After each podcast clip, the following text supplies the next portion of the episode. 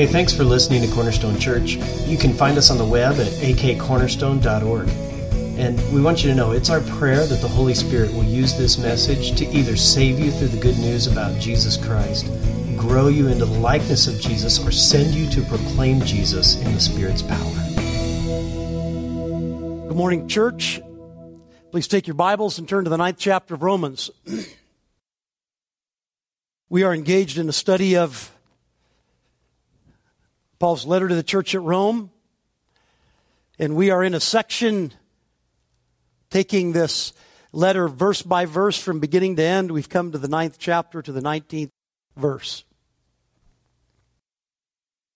What we've been looking at in the ninth chapter of Romans, really it's a package deal. Romans 9, 10, and 11 are like three chapters out of a story. Three scenes out of human history. And they can be, there's some overlap here, but they can be divided like this. Chapter 9 of Romans is a story of what God is doing or has done in human history in the past regarding salvation.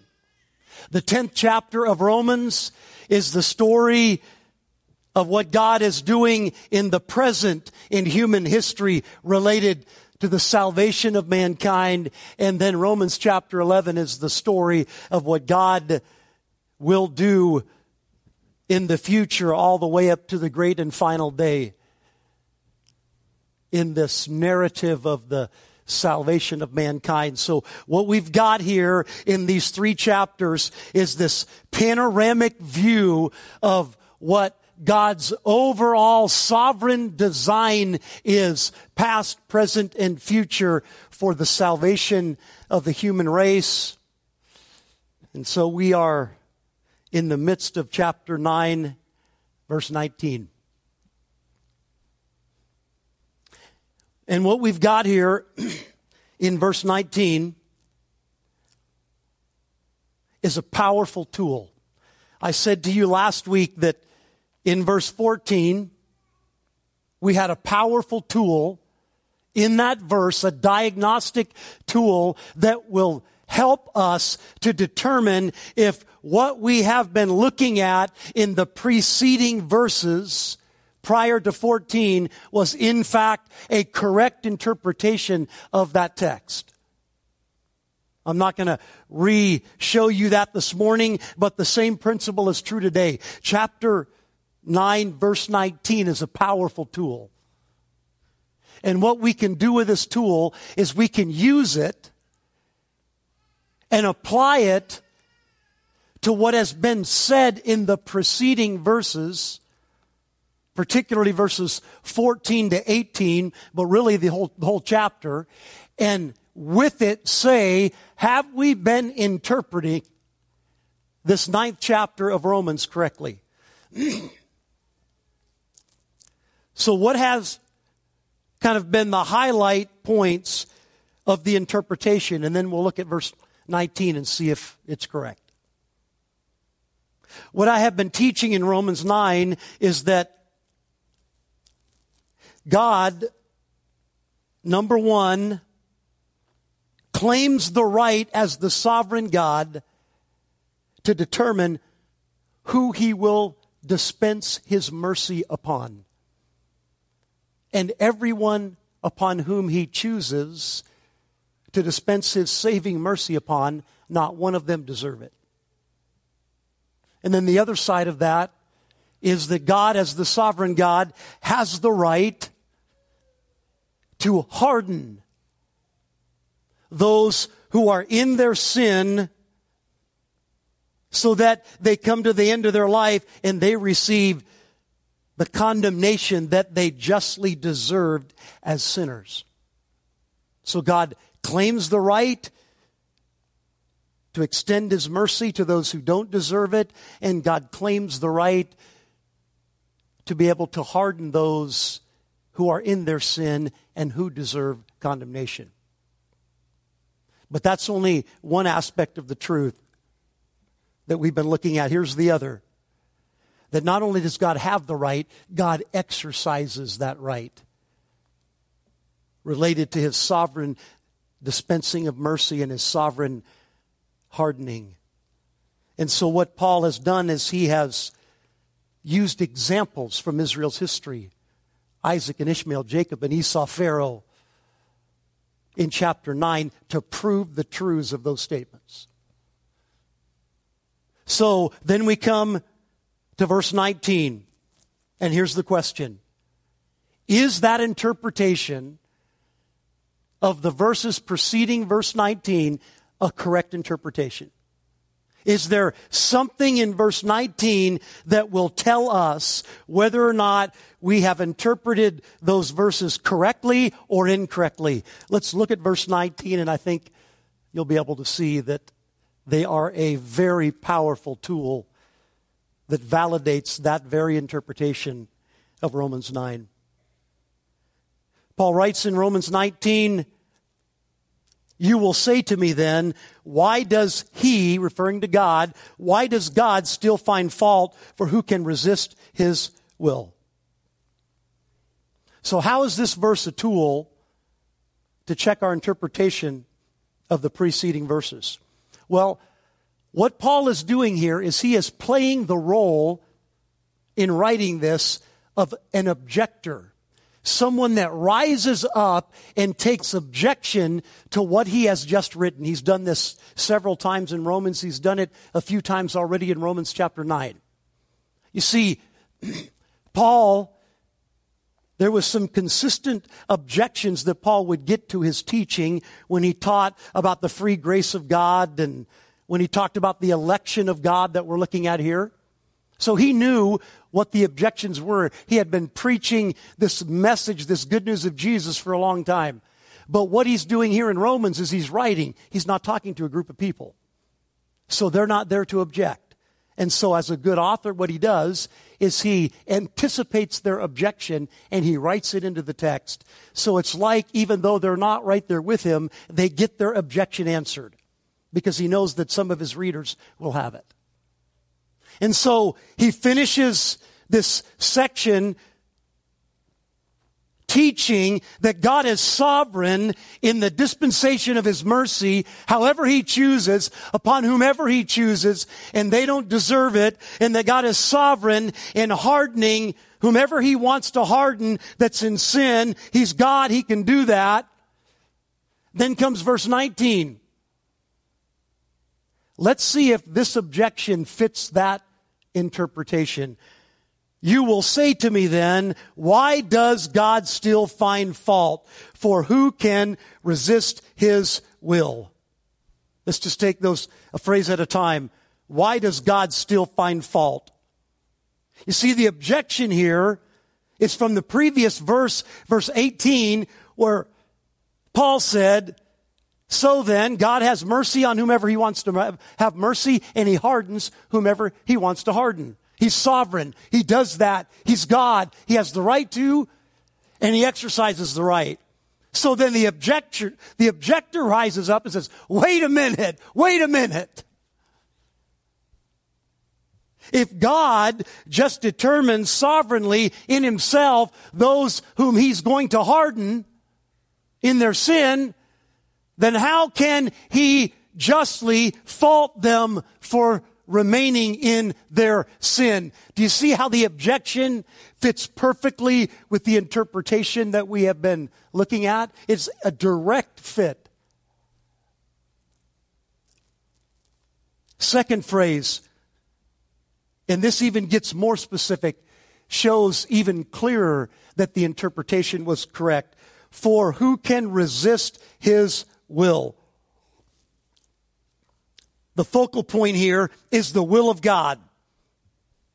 And what is implied, what is commonly understood by the objector, by those reading, well, of course, when God determines to do something, when He sets His mind at it, when it is His will to get something accomplished, how many of the things that God determines that He's going to accomplish does the sovereign, all powerful God accomplish? How many, church? All of them.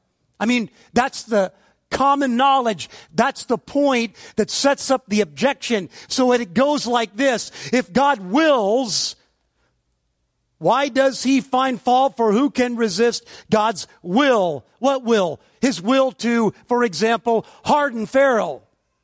Previous verse.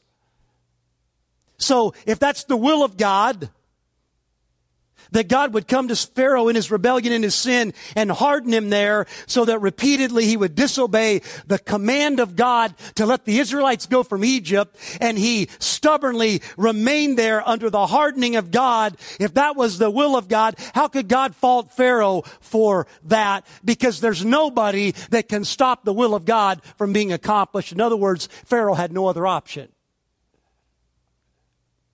So the objection then makes sense. God's will is always and perfectly and eternally accomplished. Who can resist it? Therefore, if he wills to harden somebody, how can he fault them for that hardening? Confirmation that the interpretation has been correct. Let me come in at one other way. There are some that interpret Romans 9 and the election of God, which is in Romans 9 and in many other passages of scripture. But there are some that interpret the election of God, God choosing those that he is going to lavish his mercy on and call to himself and grant them faith and repentance so that they accept Christ and are saved. There are those that say, here's how it works. And they go back to the end of Romans 8 that sets up Romans 9, and they interpret Romans 8, 29, and 30 like this. That God foreknows he has cognitive awareness. God is a God that is omniscient. He knows all things about all times at all times. He's known everything that every man and every woman would do throughout all of eternity past, even though they had not been created yet. In his mind, he could see it as if it had already happened. And so God's foresight enables God to look down through the halls of history and look across the entire human race and see everyone that would put their faith in Christ repent and trust in Christ. Therefore, God chose them because he saw that they would choose him. So, let's take that other main interpretation of Romans 9 and ask this question. Does that fit with the objection? And the answer is no, it does not fit with the objection. It makes no sense. The objection, if that was the teaching that Paul was giving, the objector wouldn't rise up and say, wow, that's not fair. Because it would be in the human mind perfectly fair because God would be treating everyone exactly based upon what they did. He would be the responder. They would be initially the actor and God would just choose them because they would choose him. So verse 19 would tell us that that is not the way to interpret the preceding verses. That what the preceding verses are talking about is a sovereign God who has the right to dispense his mercy and his hardening as he chooses.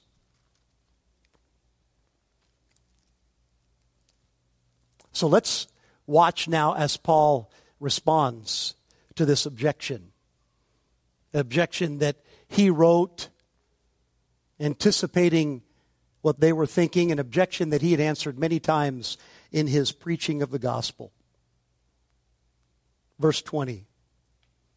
Paul's initial response is this But who are you, O man, to answer back to God? Will what is molded say to its molder, Why have you made me like this? What I want you to see here is the very first thing that Paul does is he goes to the heart. You see, it's really clear in Scripture. God doesn't care.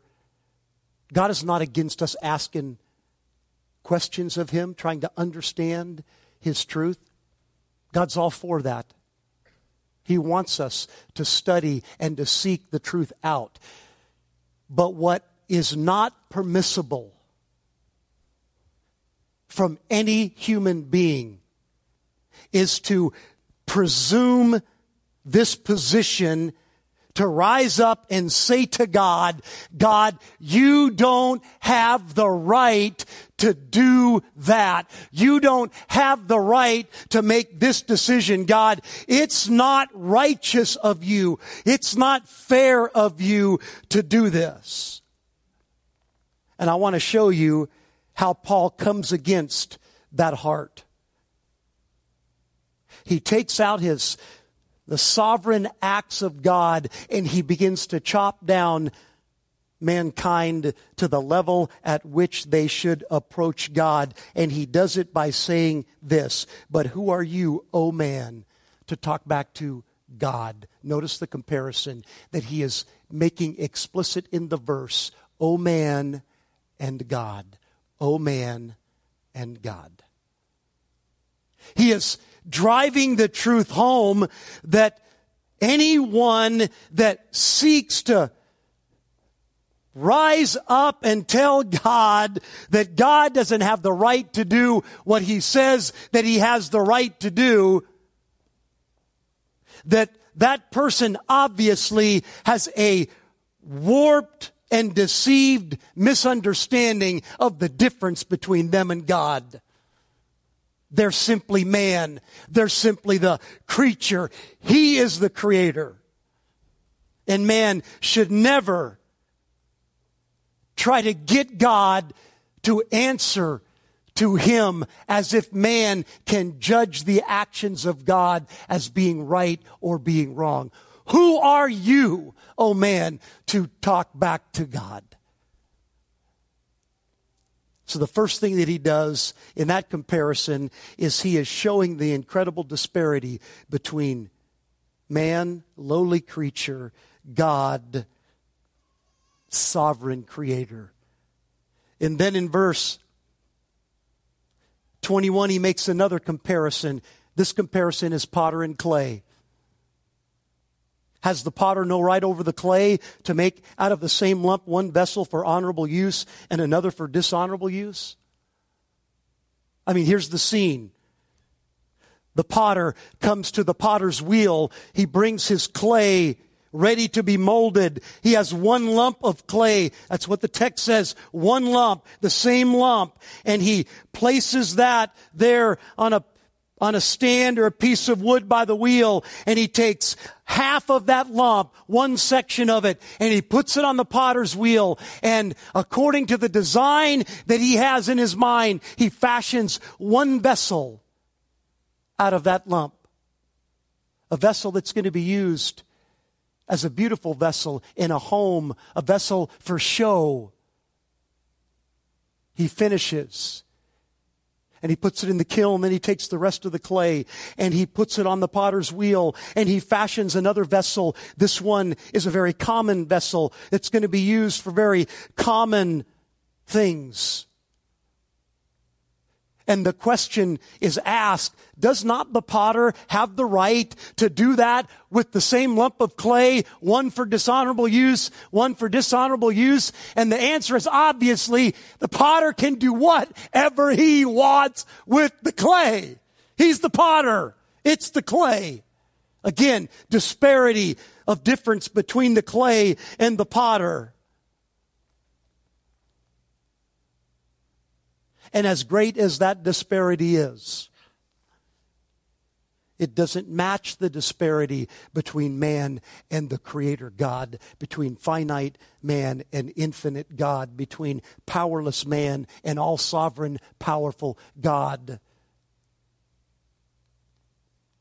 The point is Make sure that when you come and question God, make sure that when you're seeking out truth, that you come humbly before the Creator, God, the sovereign, God, the King, God of the universe, and you seek truth out humbly and you don't presume to come to Him and say, God, I want you to answer me. Why are you doing what you're doing? We have no right to do that. We are the clay. We are the man. He is the potter. He is God. That's the point.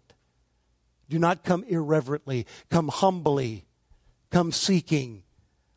but come in a recognition of who you're coming to. Thinking about that with this very subject that we're dealing with. I know this is very hard for some as we've walked through the last seven weeks, Romans chapter 9.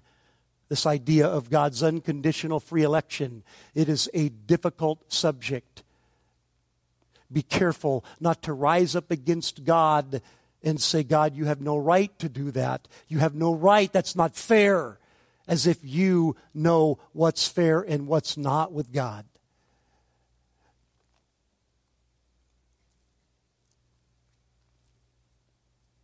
Now let's look at some of the rest of the verses here. Verse 22 and 23. Here, Paul, now that he's kind of chopped man down to size, what he's going to do now is he's going to answer the objection, at least in part.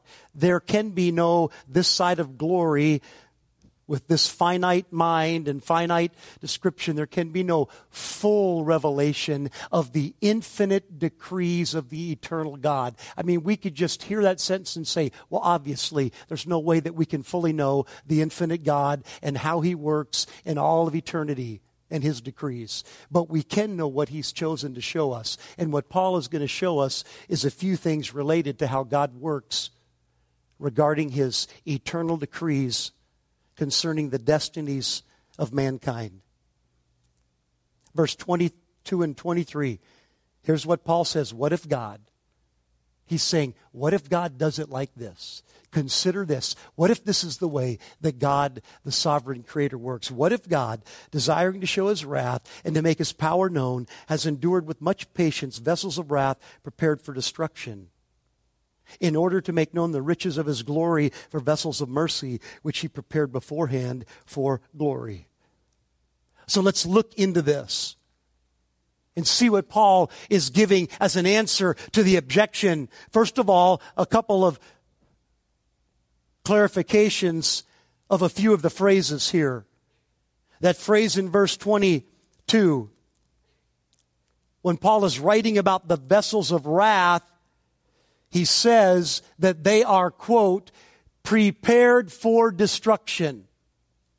And what I want you to notice there is that there is nothing explicit said about the one that prepares them for destruction. Do you see that? It's just a statement, a passive statement that talks about them being prepared for destruction, but it doesn't say who did the preparing. Now I want you to look at verse 23 regarding the vessels of mercy. What does it say about their preparation? Is it explicit about who prepares them for glory? And what we find is it's very explicit that Paul writes related to the vessels of mercy that he, referring to God, that God has prepared them beforehand for glory. So there's a clear distinction here in the text. Vessels of mercy, that they were prepared beforehand. I mean, I'm sorry, vessels of wrath, that they were prepared beforehand. No indication of who did the preparing vessels of mercy that God prepared them. And when did He do it? Beforehand. For what? For glory. So, who then did the preparing of the vessels of wrath for destruction? Well, I think one way to answer that question is that the vessel itself did the preparing. And let me just bring it home. We do the preparing of our own self in our own sin.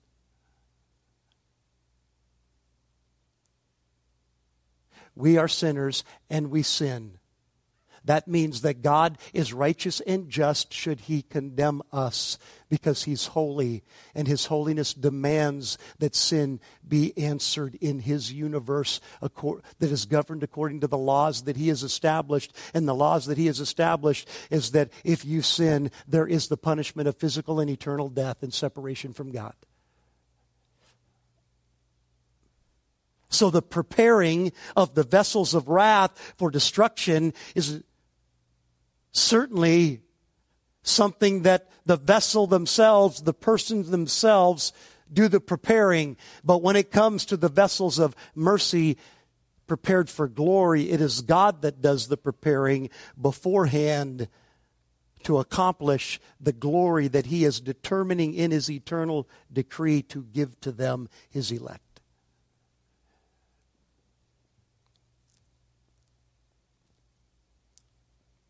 So, let's now try to see if we can discover how Paul then answers the objection related to how God works toward the salvation of mankind, saving some who didn't deserve it and hardening those who are in their sin and fully deserve wrath. He says in verse 22 What if God, desiring to show his wrath and to make known his power. There's the purpose. The purpose of God related to how he works in the lives of those that are guilty in their rebellion, in their sin, that he chooses on some of them to harden them so that they remain in their sin, so that ultimately they receive his condemnation, his just and fair condemnation, that the purpose is that through that he could show his wrath and his power.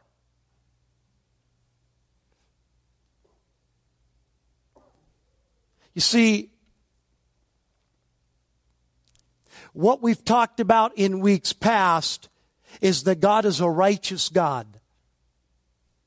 And his righteousness means something different biblically than we would think it would mean with our human minds. As we study that biblically, here's what we find out.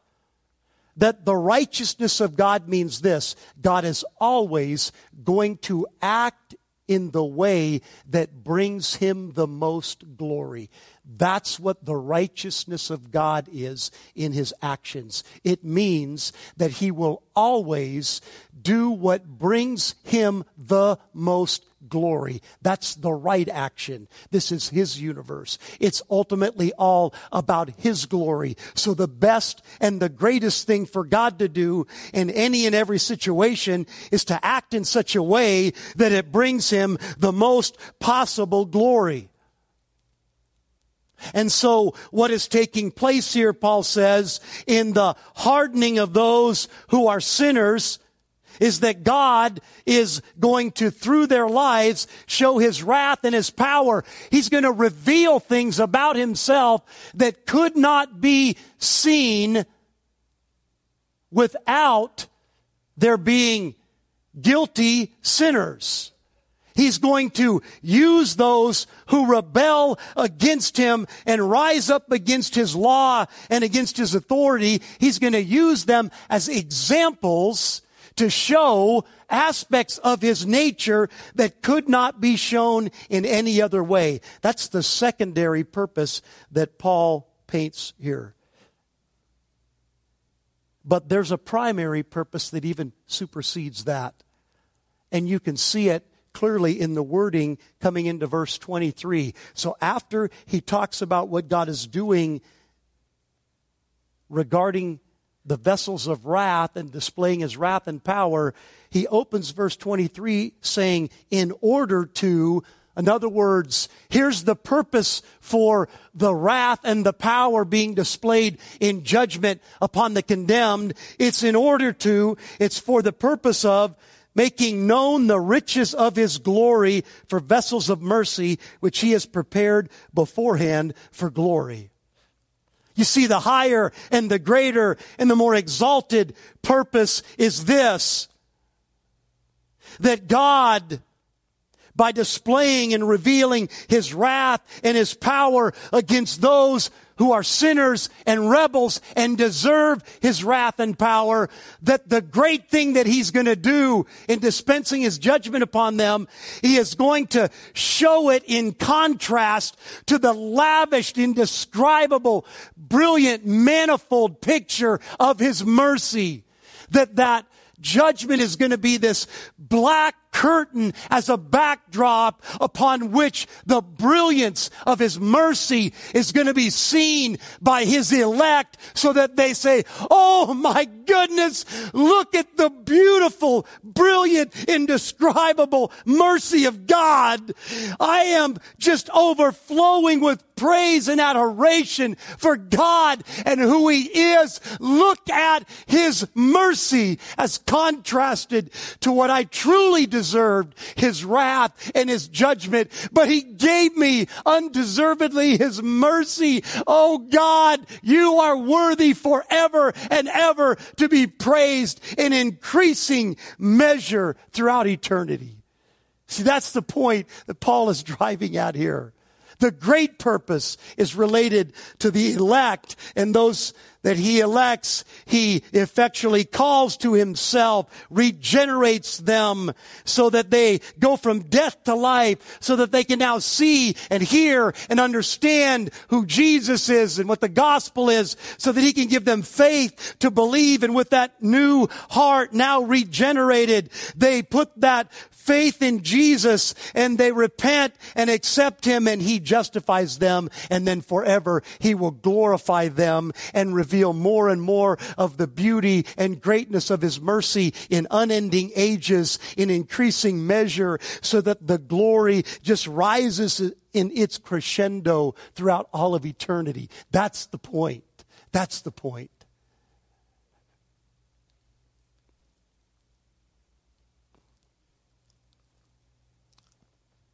Let me just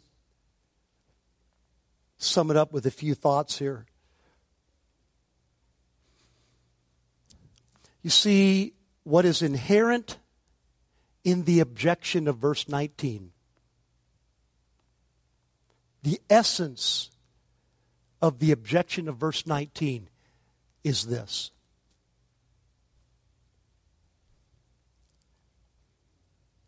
If God shows mercy to anyone, then he is obligated to show mercy to everyone.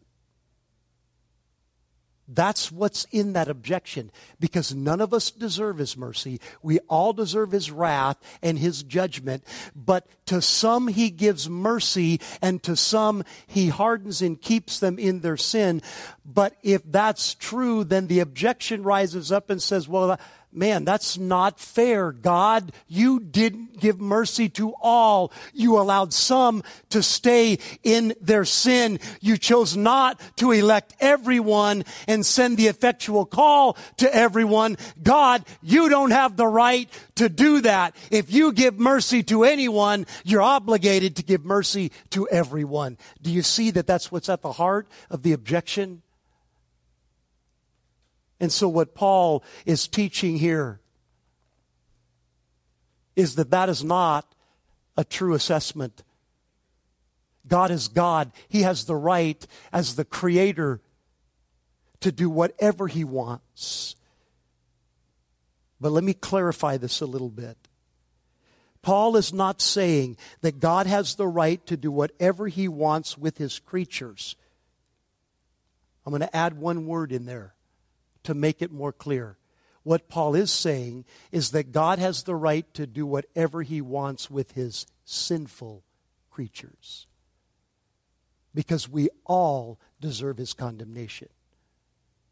It would be justice if we all were condemned. So, with his sinful creatures, God has the right to do whatever he wants. He's God. He's just. He's holy sin is against his holiness. It's an outbreak of rebellion against the holiness and righteousness of God, and his holiness and righteousness demands that that be punished. And so if we got what we deserved, it would be condemnation across the board. And the point Paul is making is God is not obligated because he gives mercy to some to give mercy to all. He's God. He can do what he wants. And if he chooses to elect and to call his elect to himself and to bring them to faith and to justify them and to glorify them, who are we to say he can't do it that way? That's the point. He's been building all through Romans 9 from verse 6 on that one thought right there. So let me leave you with four statements of application, kind of conclusions of truth. First is this God has the right to deal with sinful creatures as he chooses to deal with them. It's right that he does so. That word right in verse 22, talking about the vessels of mercy, I mean, the vessels of wrath. I'm sorry, it's not verse 22, it's verse 21. Has the potter no right over the clay? That means the legal right. The legal right. In other words, the right to do it, and that whatever he does is actually the right thing for him to do, the legal right. So the point here is that God has the right, it is the right thing for him to deal with his sinful creatures as he chooses. Number two, because God chooses to extend his mercy to some, does not obligate him to extend his mercy to all. He has the right. He's God to extend that where he wants. Number three, that God, what this judgment of sinners shows us is that God is a holy God who hates sin and who will ultimately bring all sin under his judgment and wrath. That's what it means to be the holy sovereign God. And number four, that God is a God of mercy. God is a God of mercy. And the ultimate and the great end toward which this human experiment, this human campaign is moving forward is that what God is doing is He is preparing to give the greatest and most perfect revelation, demonstration of His mercy as is possible so that it so fires up and blows away and inspires every one of his elect whom he's called and justified and glorifies forever to cause this increasing chorus of worship and adoration and praise for the splendor of the manifold brilliance of his mercy.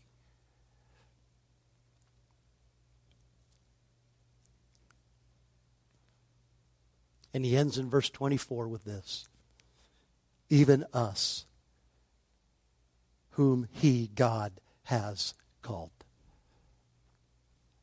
You see, Paul has been teaching that thought all the way back in Romans chapter 8, verse 29 and 30 the effectual call of God that when God elects someone in eternity past, he comes to their life in a moment in time and he calls them to himself effectually. And the call accomplishes that for which it is sent. That's even us whom he has called, meaning everyone that he has called is going to receive this lavish dispensing of his mercy that is going to be so shockingly incredible, thereby providing the greatest picture of his glory possible. That's what God does, that's what God will do. Would you please stand?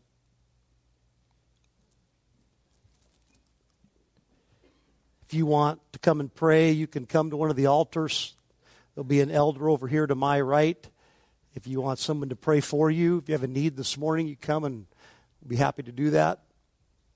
We're going to just close in a prayer and then we're going to sing. And if you want to come and pray while we're singing, you do that. Father, thank you. Lord, I'm just. I am just again overwhelmed at the greatness, this little picture that my small, finite creature mind can grasp, this picture of your greatness, your sovereignty. Uh, thank you, God, for who you are. Thank you for your mercy. Help us to live our days in increasing praise for that mercy. In the name of Jesus, I pray. Amen.